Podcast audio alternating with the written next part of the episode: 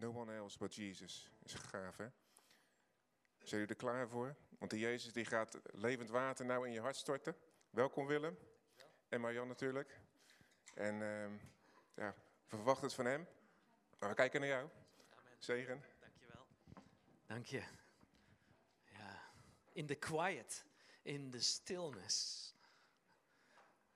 Wanneer was het voor het laatst dat je in de rust kwam, in de stilte en bij Jezus ging zitten? Is een goede vraag, hè? Wanneer was dat voor het laatst? Was het goed daar? Was het goed daar bij Jezus? Hij is zonder veroordeling, hè? Bij hem kun je gewoon zijn. Daar mag je zijn. Dat is wat anders dan doen. Dat is wat anders dan iets pretenderen te zijn. Gewoon, je mag zijn bij hem. In zijn rust.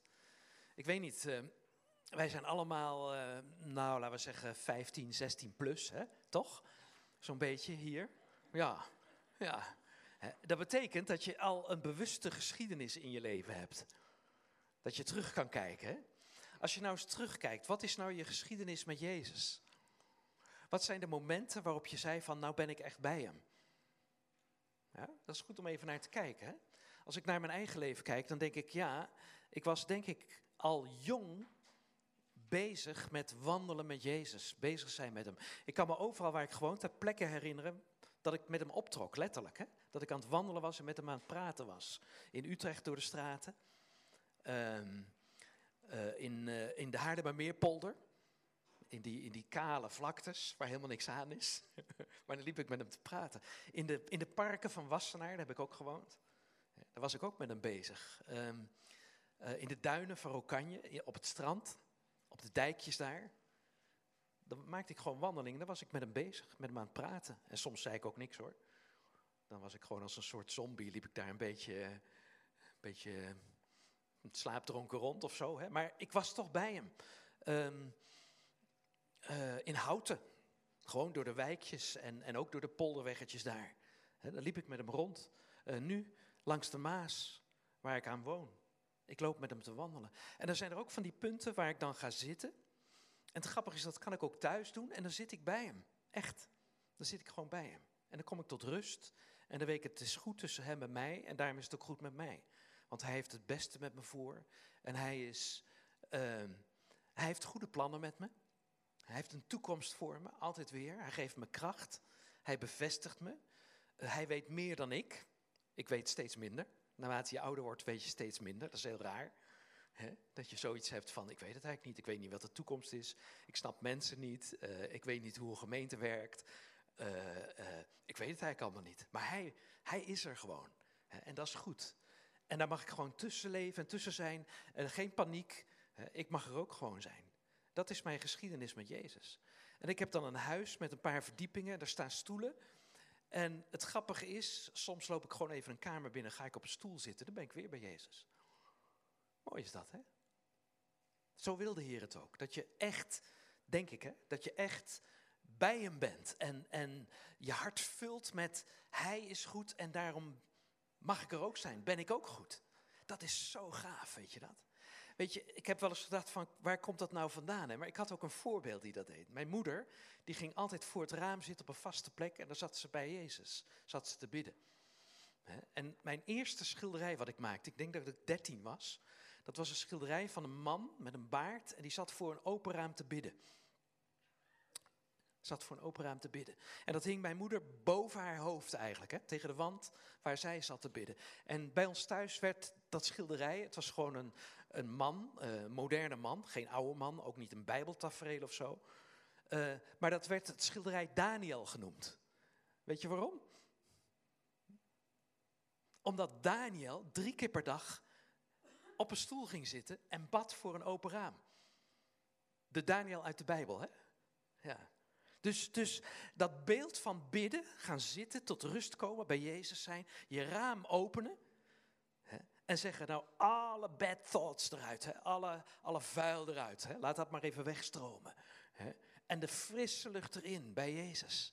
Dat is geweldig. Daniel zette zijn raam open naar het oosten, want hij was in ballingschap, die was weggevoerd, was een vluchteling. Hè. Maar Nee, niet naar het oosten, naar het westen was dat. Hè? Hij zat in het oosten, naar Jeruzalem toe. Ik ben wel goed in de kaart. Hij zette zijn raam open naar Jeruzalem toe, want daar woonde God in die tijd. En Jeruzalem was verwoest, maar hij geloofde nog steeds, daar woont God. Nou, zo is het met ons ook. Hè? Wij zetten ons raam open en dan is Jezus daar. We zetten hem open naar Jezus, want daar woont God. En Jezus bevestigt ons en die zegt, je zonden zijn je vergeven. Je bent goed in mijn ogen.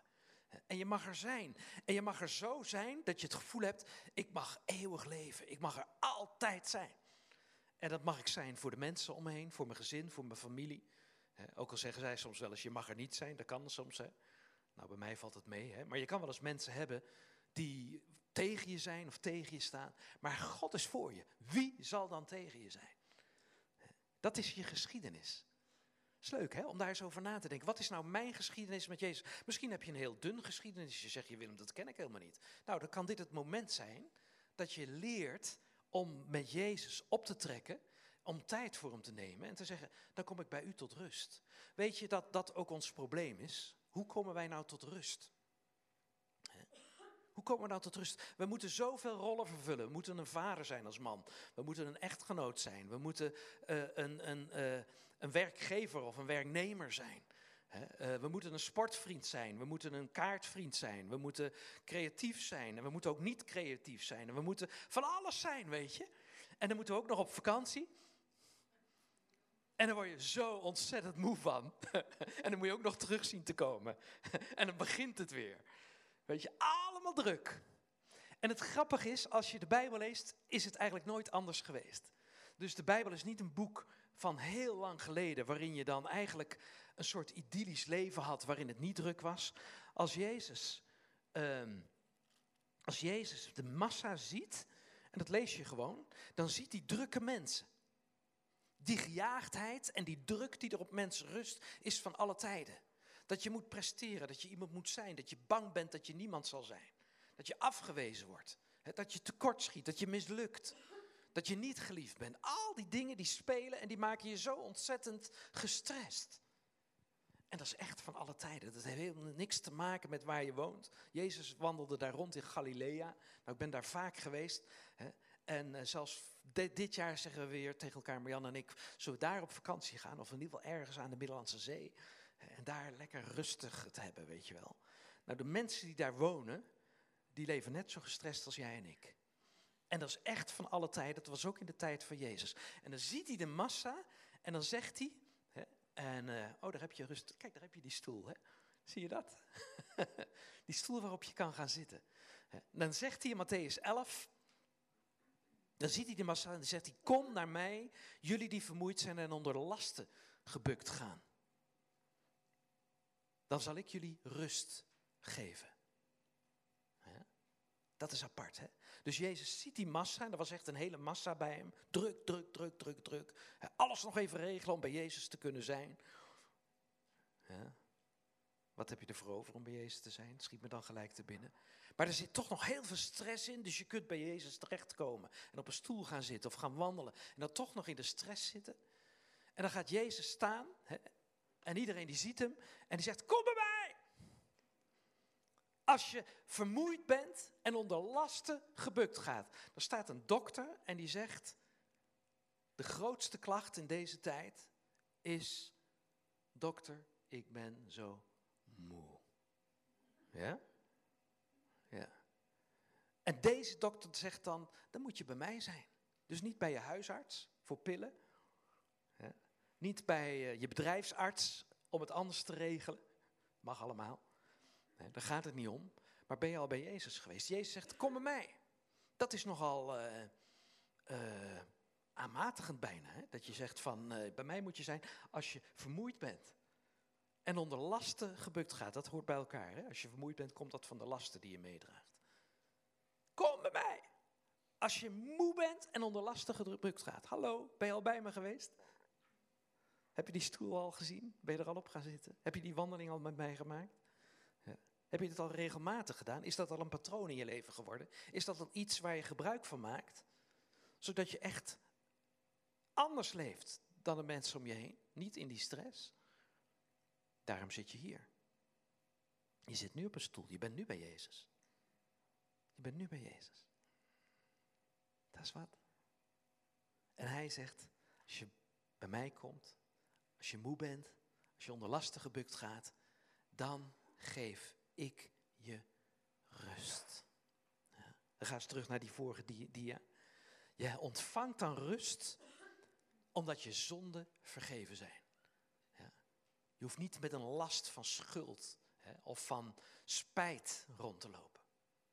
Je mag het goed maken en dan is er rust. Want je zonden zijn je vergeven. Je hebt rust omdat je goed bent in Gods ogen. Op die stoel kijkt Hij naar jou, kijk jij naar Hem.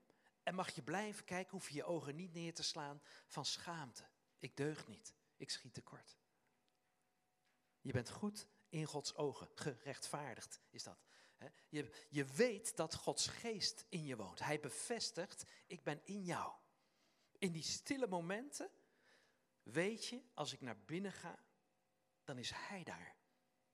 Dan is Hij daar. Hij woont in mij. En Hij zal me nooit, nooit, nooit verlaten. Zelfs niet in mijn tekorten, zelfs niet in mijn zonde. Hij is erbij.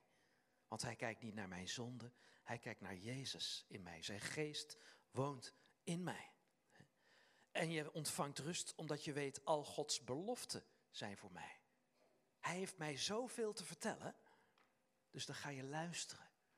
Caspar vertelde dat hij daar vorige week over gesproken heeft. Dat het zo naar boven kwam, kom je tot rust en kun je ook luisteren naar de Heer. Nou, dat vindt in die momenten plaats. Hij heeft beloften voor je. En die komen naar je toe door zijn woord, in een Bijbeltekst. En soms popt er ineens iets op en zeg je, oh, dat was voor mij. Daar mag ik gebruik van maken, daar mag ik naar uitkijken. Belofte, rust, omdat God van mij houdt. Want het motief waarom Jezus zegt, kom bij mij. Als je moe bent en onder lasten gebukt gaat en ik zal je rust geven, is omdat hij van je houdt. Hij zegt, lieverd, ik wil dat het je goed gaat en dat je tot rust komt. Want in die rust die ik je geef, is het goed met je ziel.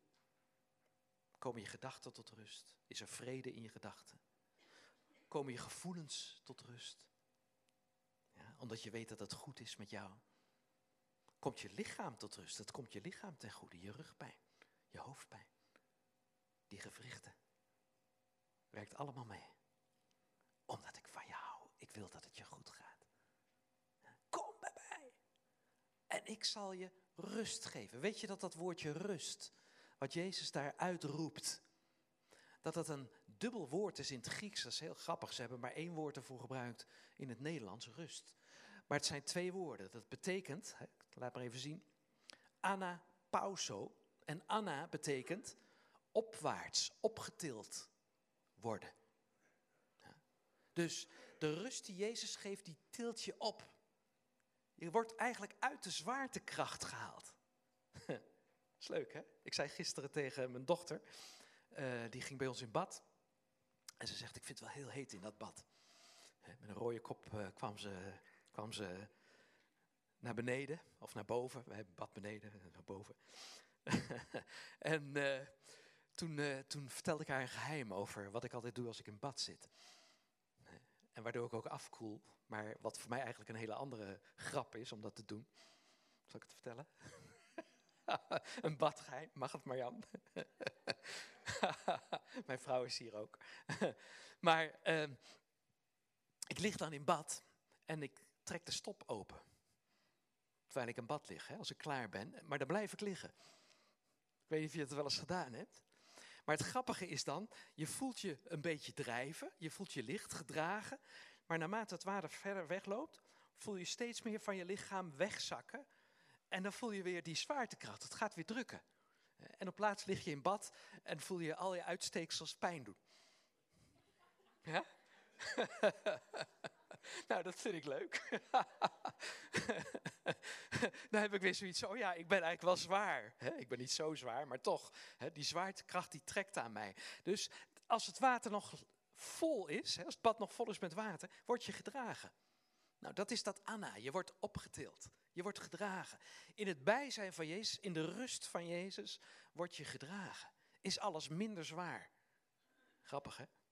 En het tweede woord, dat is pauso. Dat is vastgehouden worden. Je wordt vastgehouden, je wordt niet losgelaten. Je hoeft niet straks, als je opgetild bent, bang te zijn dat je stuitert, omdat je losgelaten wordt. Je wordt vastgehouden. Daar zit ook in, het is volbracht. Er zit een soort volharding in. Jezus houdt je vast. Hij brengt je tot rust. Je wordt opgetild en je wordt vastgehouden. Is dat niet geweldig? Dat is eigenlijk het beeld wat je ziet bij een kind. Hè? Dat wordt opgetild en dat wordt vastgehouden. Dat is hoe Jezus ons tot rust wil brengen. En dat hebben we nodig. Dat we even uit de zwaartekracht van alle moeite getild worden en weten het is goed. Het is echt goed. Nou, dat doe je op die stoel. Of in bad voor mij apart. Dat werkt op die manier, of als je je wandelingen met Jezus maakt. En dan gaat hij verder, dan zegt hij, neem mijn juk op je en leer van mij, want ik ben zachtmoedig en nederig van hart. Neem mijn juk op je. Hij had het net over mensen die lasten droegen. Hij zegt, neem mijn juk op je. Wat is dat dan voor last die hij je geeft? Nou, hij gaat verder. Hij zegt: Leer van mij, want ik ben zachtmoedig en nederig van hart. Eigenlijk wat hij zegt, dat is: leer nou die rust van mij. Ja. En word nou ook zelf nederig en zachtmoedig. Ja. Zeg gewoon: Ik heb u nodig, Heer. En de Heer zegt: Ik neem het je niet kwalijk als je zegt: Ik heb je nodig, want ik ben nederig. En ik til jou hoger op dan je zelf dacht. Ik zie jou zitten. Ik verhoog jou. Grappig hè? Wij verhogen de Heer, maar Hij verhoogt ons ook. Hij is nederig. Hij is ook zachtmoedig. Hij heeft een zacht hart. Hij zal je nooit afwijzen. Hij zal nooit zeggen, nou ben je bij me en wat heb je gedaan? Hij zal nooit zeggen, nou ben je bij me en dan moet je eerst zeven stappen zetten om bij mijn hart te komen. Heb je dat vroeger ook geleerd? Dat je eerst van alles moest doen om bij Jezus te komen? Dat is niet waar. Het enige wat hij zegt, het is, kom bij mij! Als je rust nodig hebt, als je onder lasten gebukt gaat. En ik geef je een last in mijn nederigheid, in mijn zachtmoedigheid, die niet zwaar is, die zacht is.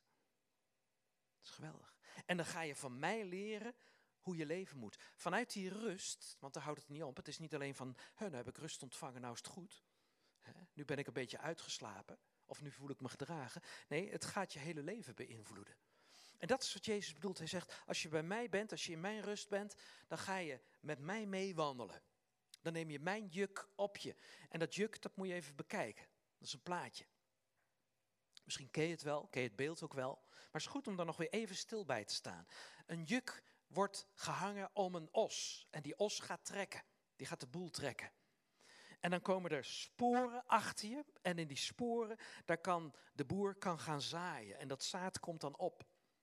Ja, dat is het werk van de os en dat is het werk van dat juk. Dat juk houdt eigenlijk die eg daarachter vast, hè, waar de grond mee omgeploegd wordt, zodat daar vrucht kan ontstaan. En die os die loopt wel en die trekt de boel. Ja, die maakt spanning en die geeft richting aan en dat soort dingen. Maar wat Jezus zegt, dat is, jij bent ook zo'n rund.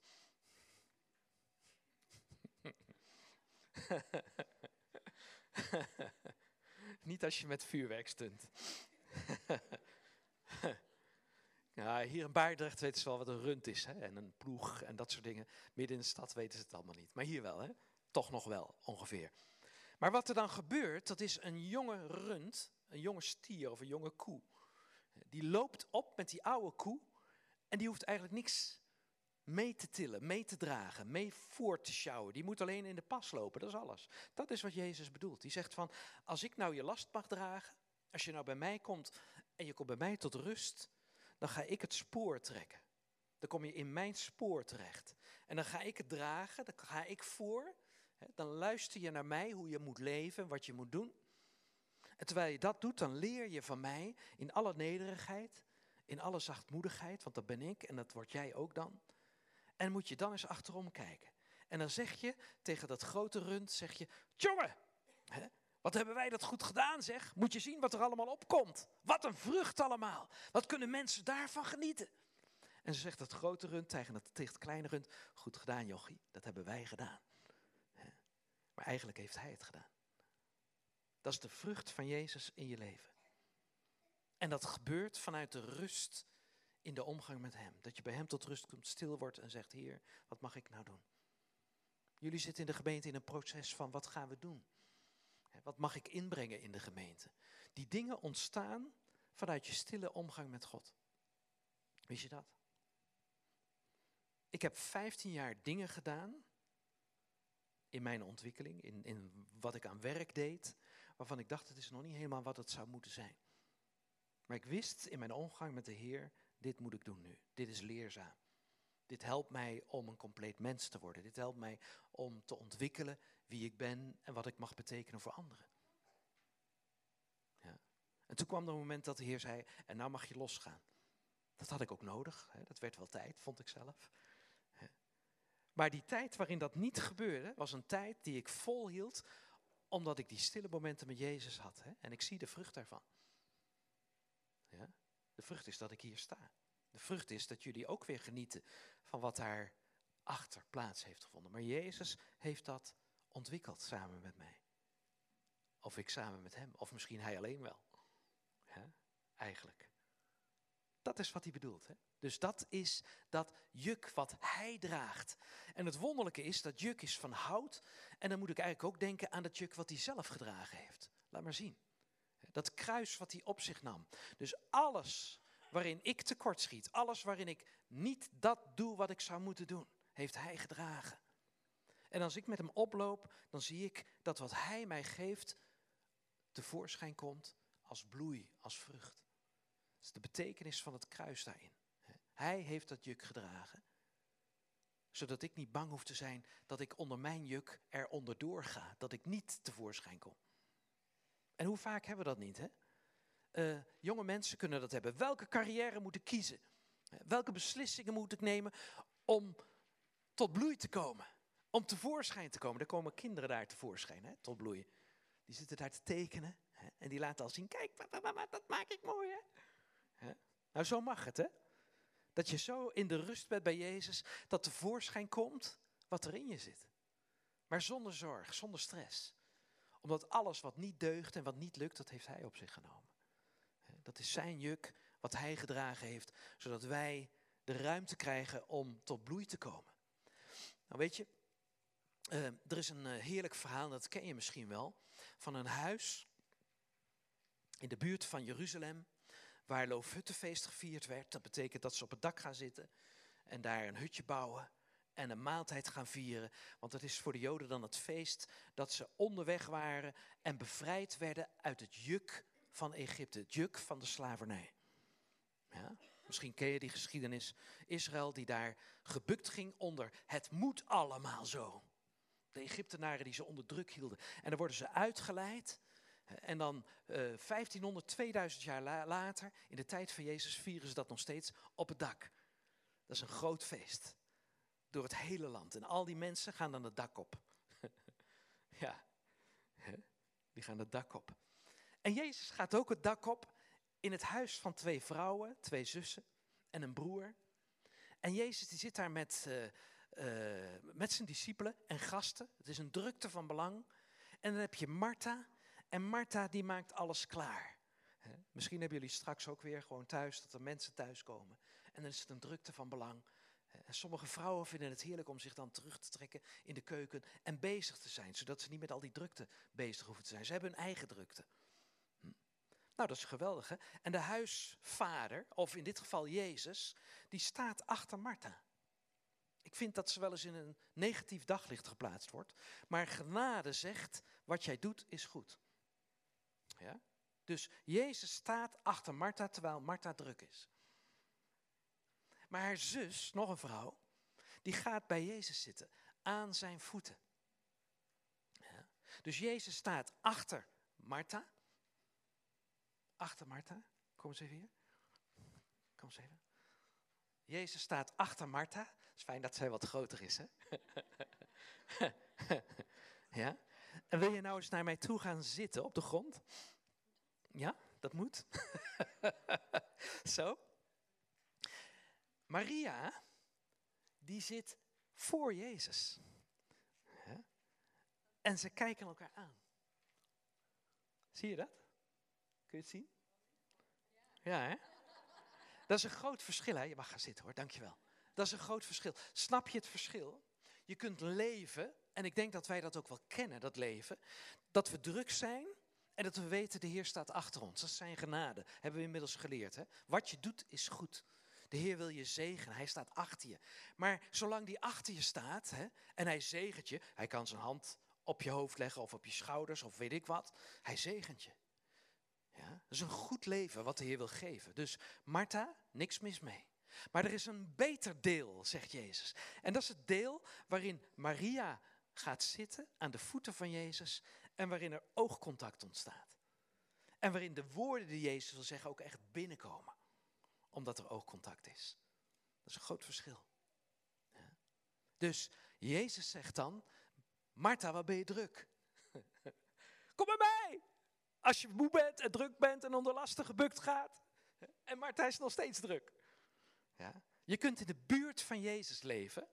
En ik denk dat veel christenen dat doen, veel evangelische christenen ook. Ontzettend druk zijn met alles, ook wat je in de gemeente of voor de Heer wil doen, of weet ik wat. En ook wat je in het werk nog moet doen en wat je op vakantie moet doen. Zo druk zijn. En weten, de Heer is met mij, maar ben jij bij de Heer? Dat is Maria. En dan zegt Jezus, jij bent zo druk, Martha. Kijk eens naar Maria, die heeft het beste deel gekozen. En het beste deel is Jezus die je in de ogen kijkt. Niet alleen Jezus die met je optrekt, maar Jezus bij wie je bent, bij wie je tot rust komt. Want wat hij dan zegt, gaat invloed uitoefenen, zodat je veel effectiever wordt in wat je doet. Het gaat er niet om dat je blijft zitten en niks meer doet. Het gaat erom dat je gevuld wordt met wie hij is en hoe hij over je denkt en wat hij in je ziet. En dat hij mag zeggen wat je doet. En dan de eerste leerschool om dat te ontdekken is de gemeente.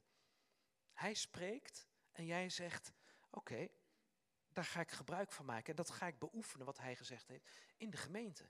Want dan leer ik of ik het goed gehoord heb. Dan leer ik of inderdaad in dat spoor wat ik met hem doe, of daar vrucht ontstaat. En dan ga ik verwachten dat dat zegen gaat uitwerken. Dat de gemeente daarmee gezegend wordt en tot bloei komt. En die oefening neem ik ook mee gewoon in mijn dagelijks leven. Dan ga ik ook leren te zitten bij de Heer, te zeggen, Heer, wat moet ik nou doen met betrekking tot mijn baan, of met het gezin, of met mijn huwelijk, of met mijn vrienden, of in de wijk, of in mijn studie, of wat dan ook. Dus je begint thuis op dat Loofhuttenfeest, in de gemeente. En daar hoor je, we zijn bevrijd. Dat juk is eraf. En dan ga je luisteren naar Jezus. En die gaat spreken. En dat ga je uitoefenen thuis. In het gezin van God. En dan neem je dat mee de rest van je leven in. Zo heeft God het bedacht. Geweldig is dat. Nou, David, en daar sluit ik mee af, dat zijn eigenlijk uh, drie, uh, uh, drie teksten uit, uit de psalmen. Psalm 46, vers 11, die zegt, God zegt, wees stil en weet dat ik God ben. Zie je dat? Dus deze ochtend zegt God, wees nou stil en weet dat ik God ben. In de quiet, in de stillness. I know that you are God. God zegt, en hij zegt het door middel van David. Hè? David was iemand die, die stilte kende. Als je de psalmen bestudeert en ook het leven van David, dan weet je dat hij sowieso s ochtends bij de Heer was, smiddags en s'avonds. Dat is heel leuk, want er zijn psalmen over, het zijn bij de Heer de ochtend, in de middag en in de avond. Hij was ook onderweg, was hij met de Heer, dat zijn de pelgrimspsalmen, als hij thuis was en vertrok, als hij onderweg was en als hij aankwam. Hele patronen van psalmen zie je in de Bijbel daarover. Zo leefde David. Hè? Maar hij heeft een stem van God gehoord. God die zegt, wees stil en weet dat ik God ben.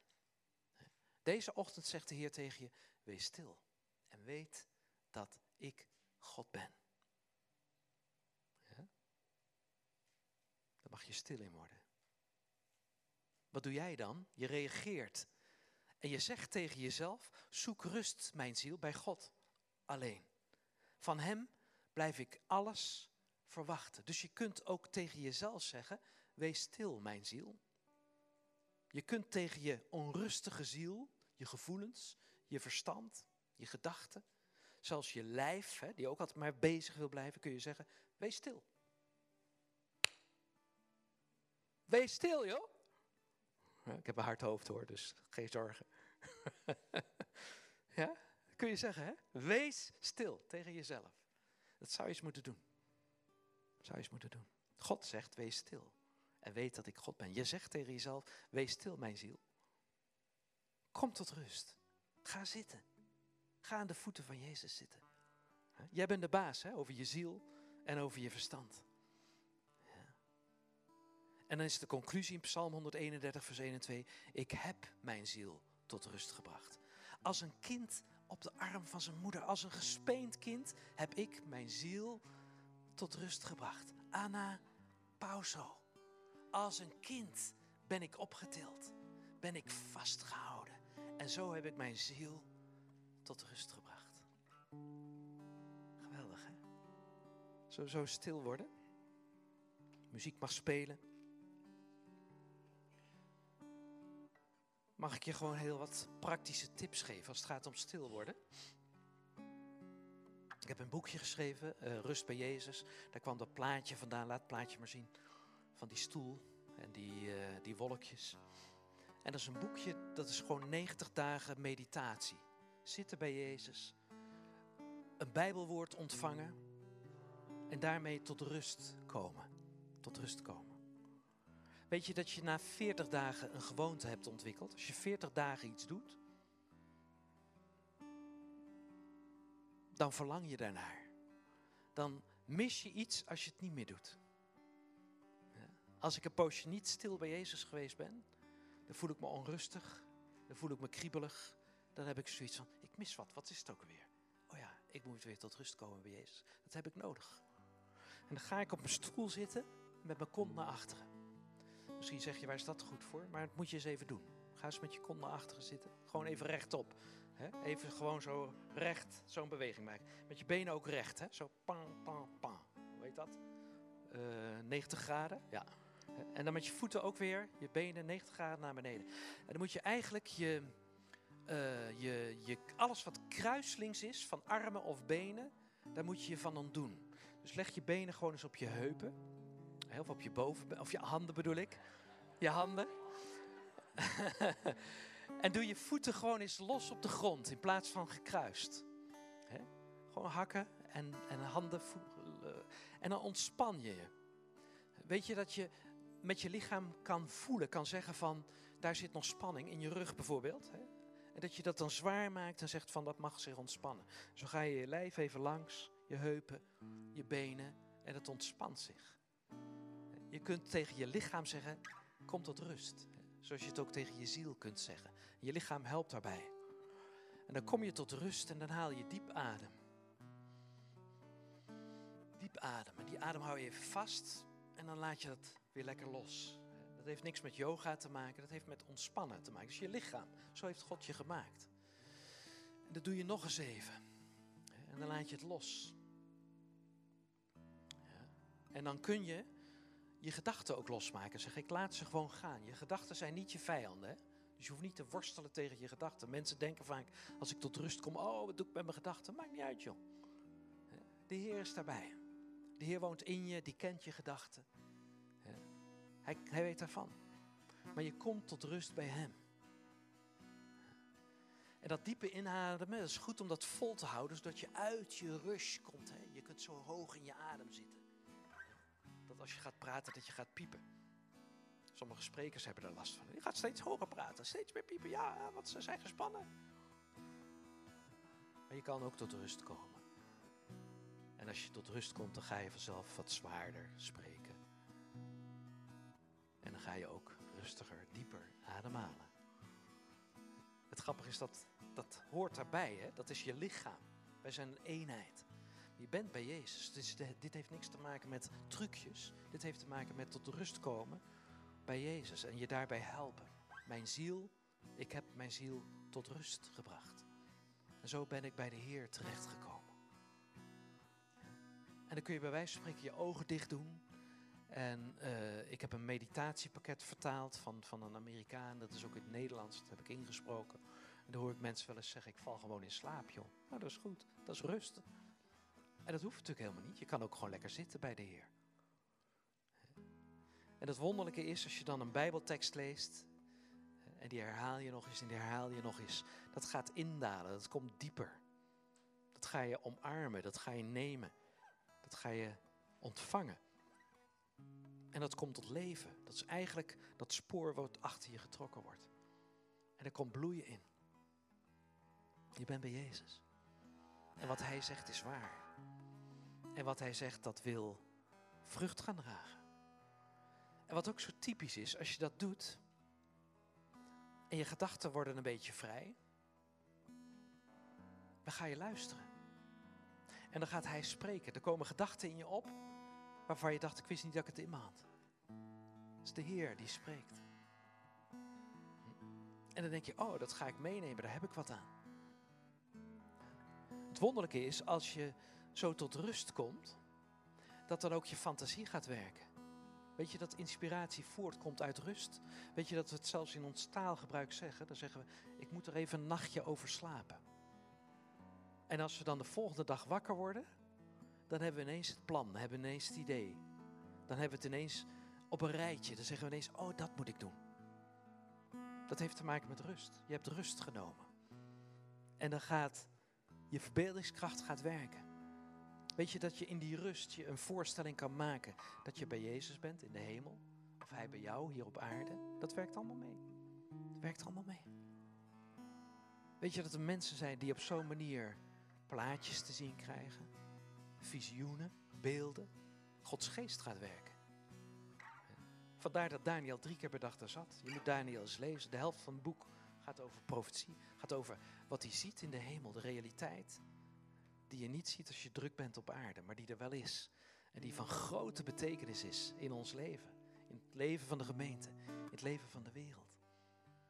Dat gunt God je zo. Vanuit die rust. Wat een rijkdom zit daar dan. Daarom is het leuk om het gewoon even samen te doen. Even tot rust te komen. Ja. Doe je handen niet samen. Hè? Ontspan ze eventjes gewoon op je dijen.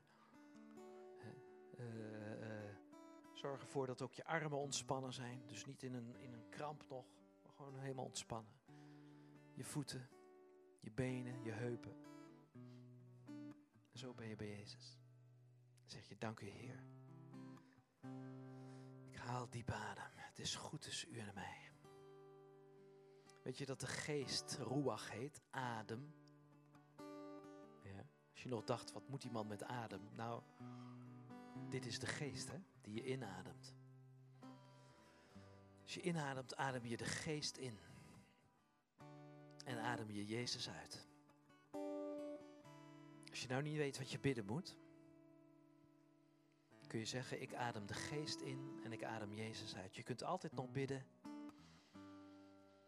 Jezus.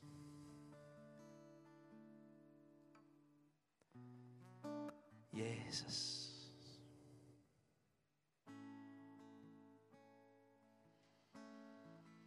Jezus. Ja, ik ben diep aan het inademen. Als ik uitadem, zeg ik Jezus. Het wonderlijke is als ik die naam Jezus uitspreek, hè, die naam waar zoveel kracht in zit, daar word ik gewoon blij van, joh.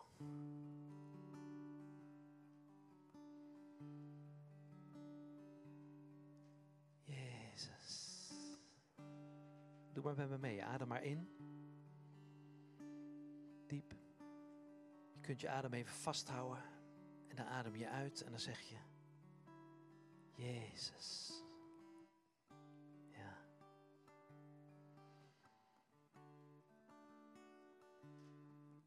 Jezus. Mooi hè? Adem diep in en je zegt. Jezus.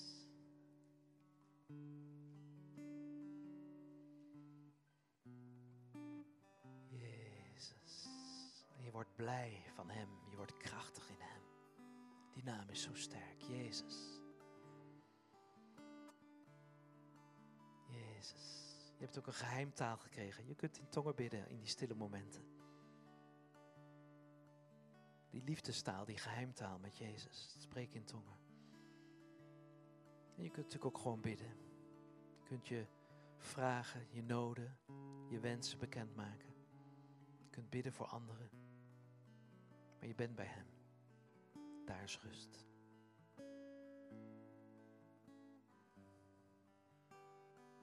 Daar is rust bij Hem. Kom bij mij. Kom bij mij.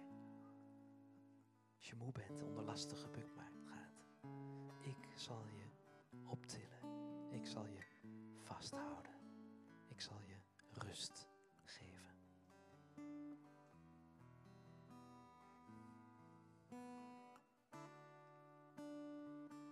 Amen, gemeente. Dank u, Jezus.